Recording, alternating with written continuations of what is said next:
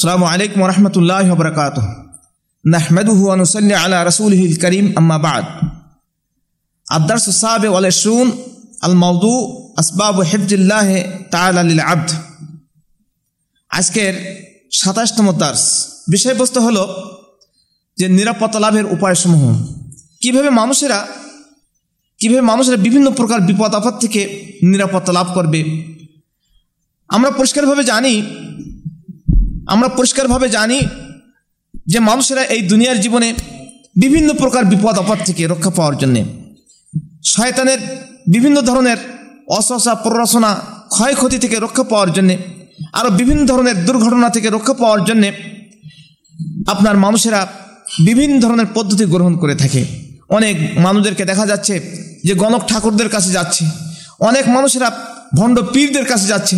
অনেক মানুষেরা আপনার সমস্ত মানে ছোটোখাটো মৌলবী সাহেবদের কাছে যে এরা তাবিজ কবচ লটকাচ্ছে, মাদুলি মানে পাথরের তৈরি আংটি ইত্যাদি ইত্যাদি, এই সমস্ত ব্যবহার করছে বিপদ আপদ থেকে রক্ষা পাওয়ার জন্যে। অনেকেই অনেকেই যানবাহনের দুর্ঘটনা থেকে রক্ষা পাওয়ার জন্যে, অনেকেই ব্যবসা বাণিজ্যে আয় উন্নতির জন্যে বিভিন্ন ধরনের তাদবির, বিভিন্ন ধরনের দোয়া, তাবিজ এই সমস্ত করে থাকে। কিন্তু কোরআন এবং হাদিসের আলোকে এগুলো ঠিক নয়। সত্যিকার অর্থে কোরআন এবং হাদিসের আলোকে বিভিন্ন প্রকার বিপদ, আপদ থেকে রক্ষা পাওয়ার জন্যে, বিভিন্ন প্রকার আল্লাহ রবাল্লাহ আলমিনের নিয়ামত হাসিল করার জন্যে, বিভিন্ন প্রকার ক্ষয়ক্ষতি থেকে আল্লাহর গজব থেকে রক্ষা পাওয়ার জন্যে কী করণীয়? কোরআন এবং হাদিসের আলোকে সংক্ষিপ্তভাবে আমি আপনাদের সামনে কিছু আলোচনা করার চেষ্টা করব ইনশাআল্লাহ।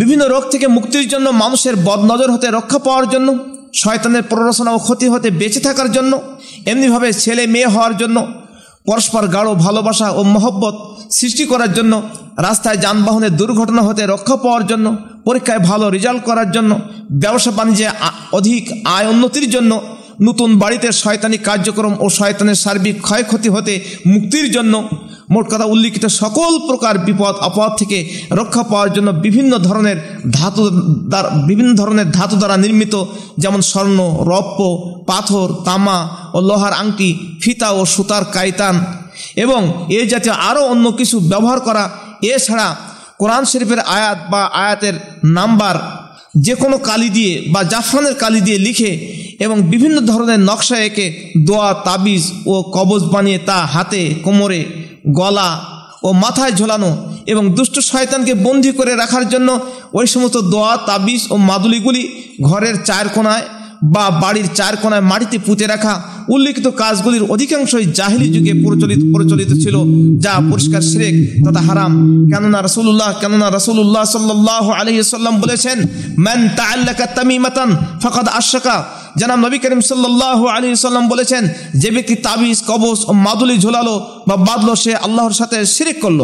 এ মর্মে কোরআন ও হাদিস থেকে আরও বহু দলিল আছে, তবে কোরআন শরীফ, তবে কোরআন শরীফ পড়ে ঝাড়ফুঁক করা সোরা নাচ সোরা ফালাক, সোরা ফাতেহা পড়ে ঝাড়ফুঁক করা ইসলামী শরিয়াতের দৃষ্টিকোণ থেকে জায়েজ আছে। আল্লাহ রসুল এগুলো করেছেন, এগুলো আমরা গ্রহণ করতে পারি। যে সমস্ত কাজের দ্বারা মহান আল্লাহ তালা মানুষের যান মাল ও পরিবারকে সকল প্রকার বিপদ, আপদ থেকে রক্ষা করে থাকেন এবং মানুষের আশা, আকাঙ্ক্ষা ও প্রয়োজন পূরণ করে থাকেন, তার মধ্য থেকে কয়েকটি বিষয় নিম্নে উল্লেখ করা হলো। এক নম্বর সুখে, দুঃখে, বিপদে, আপদে তথা সর্ব অবস্থায় একানিষ্ঠভাবে আল্লাহর উপরে ভরসা করা। যেমন আল্লাহ তালা বলেন হাসবুম।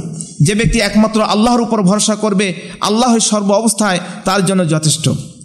আল্লাহর আদ, দুই নম্বর, আল্লাহর আদেশ ও নিষেধগুলি যথাযথভাবে পালন করা। যেমন পাঁচক্ত নামাজ যথাযথভাবে আদায় করা, হালাল উপার্জন করা ও হালাল খাওয়া। এমনিভাবে সকল প্রকার হারাম কার্যক্রম থেকে বিরত থাকা। যেমন সুদ, ঘুষ খাওয়া ও অপরকে সুদ, ঘুষ দেওয়া, মিথ্যা কথা বলা, গালিগালা, গালিগালাজ করা অন্যের গিবত করা ইত্যাদি।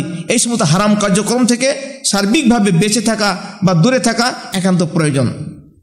কথার কথা একজন মানুষ যিনি সুদ, ঘুষ খাবেন হ্যাঁ একজন মানুষ সুদ, ঘুষ সুদ, ঘুষ খাবে, আবার মিথ্যা কথা বলবে, আবার অবৈধভাবে হারাম উপায়ে উপার্জন করবে আরে হারাম মাল খেয়ে, অবৈধ পয়সা খেয়ে সে আল্লাহর কাছে দোয়া করবে, এমত অবস্থা সেই ব্যক্তির দোয়া আল্লাহ রবুল্লাহ আলমিন কবুল করবেন না। যে অবৈধ পথ অবৈধ পথ অবলম্বন করবে, সুদ ঘুষ খাবে, মিথ্যা মিথ্যার আশ্রয় গ্রহণ করবে, এমত অবস্থায় সে পদে পদে, সে বিপদে পড়বে। কাজে আমাদেরকে এই সমস্ত হারাম কার্যক্রম পরিহার করতে হবে। তিন নম্বর, আয়াতুল কুরসি প্রত্যেক ফরজ নামাজের পরে এবং ঘুমানোর সময় পড়া। আয়াতুল কুরসি প্রত্যেক ফরজ নামাজের পরে এবং ঘুমানোর সময় পড়া। এটার কারণে আমরা বিভিন্ন প্রকার অন্যায় অপকর্ম থেকে, বিভিন্ন বিপদ থেকে রক্ষা পেতে পারি। রাসুল্লাহ সাল্লাম বলেছেন, যে ব্যক্তি আয়তুল কুরসি পড়ে ঘুমাবে, যে ব্যক্তি আয়তুল কুরসি পড়বে, আয়তুল কুরসি পড়ার পরে কোনো ব্যক্তিকে জান্নাতে যেতে বিরত রাখতে পারবেন একমাত্র তার মৃত্যু ছাড়া। অন্য হাদিসে আসছে যে ব্যক্তি রাত্রে ঘুমানোর সময় আয়তুল কুরসি পড়বে, সেই ব্যক্তির বাড়িতে কোনো রকম শয়তানে কোনো প্রকার ক্ষয়ক্ষতি করতে পারবে না। চার নম্বর, প্রত্যেক ফরজ নামাজের পর একবার করে এবং প্রতিদিন সকাল ও সন্ধ্যায় তিনবার করে সোরা আন্নাস ও সোরা আল ফালাক পড়া। পাঁচ নম্বর, প্রতিদিন সকাল ও সন্ধ্যায় নিম্নের দোয়া দুটি পড়া। আউযু বিকালিমাতিল্লাহি তাম্মাতি মিন মিন শাররি মা খালাক। আল্লাহর পূর্ণ গুণাবলীর বাক্য দ্বারা তার নিকট আমি অনিষ্টিকর সৃষ্টির অপকার থেকে আশ্রয় চাচ্ছি। রওয়াহ মুসলিম। আর একটা দোয়া হলো ফিল আরদে ওয়ালা ফিস সামাই ওয়া হুয়া সামিউল আলিম।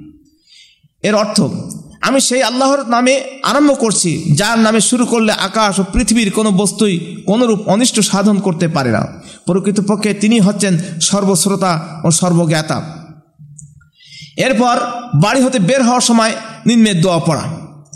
বাড়ি হতে বের হওয়ার সময় এই দোয়া পড়তে হবে বিসমিল্লাহ তাওয়াক্কাল তো আল্লাহ ওলা হাউলা ওয়ালা কুয়াতা ইল্লা বিল্লাহ। এর অর্থ হলো যে আমি আল্লাহর নাম নিয়ে একমাত্র তারই উপর ভরসা করে বাড়ি হতে বের হলাম। মহান আল্লাহর অনুগ্রহ ব্যতীত প্রকৃতপক্ষে আর কারও কোনো শক্তি ও সামর্থ্য নেই।